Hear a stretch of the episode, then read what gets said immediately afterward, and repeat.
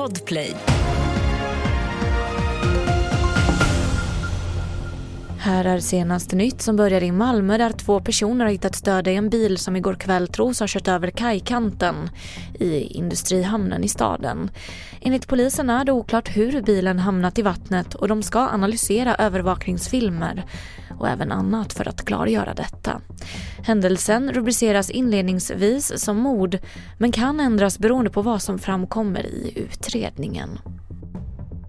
Nya dokument visar att Israels underrättelsetjänst redan förra året kom över en plan från Hamas över en terrorattack så gott som identisk med den terrorstämplade organisationens anfall i Israel den 7 oktober. Det här rapporterar New York Times. Men Israel tog inte planerna på allvar. Om militären hade gjort det och stärkt försvaret så hade attacken kunnat undvikas. Det säger källor inom israeliska myndigheter till tidningen. Och så kan vi berätta att krisande tv och streamingföretaget Viaplay har missat att publicera sin kvartalsrapport på utsatt datum återigen. Rapporten skulle egentligen ha kommit i fredags förra veckan. Deadline för publiceringen sköts upp till igår men när klockan passerade midnatt så stod det klart att det inte blev någon rapport den här gången heller. Och än så länge så har Viaplay inte gett någon kommentar till varför kvartalssiffrorna försenas på nytt.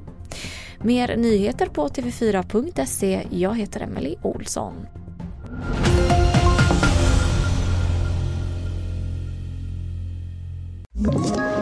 Ett poddtips från Podplay.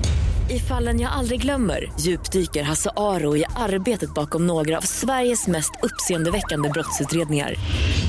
Går vi in med hemlig telefonavlyssning och, och då upplever vi att vi får en total förändring av hans beteende. Vad är det som händer nu? Vem är det som läcker?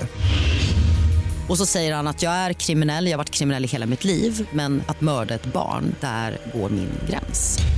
Nya säsongen av Fallen jag aldrig glömmer på Podplay.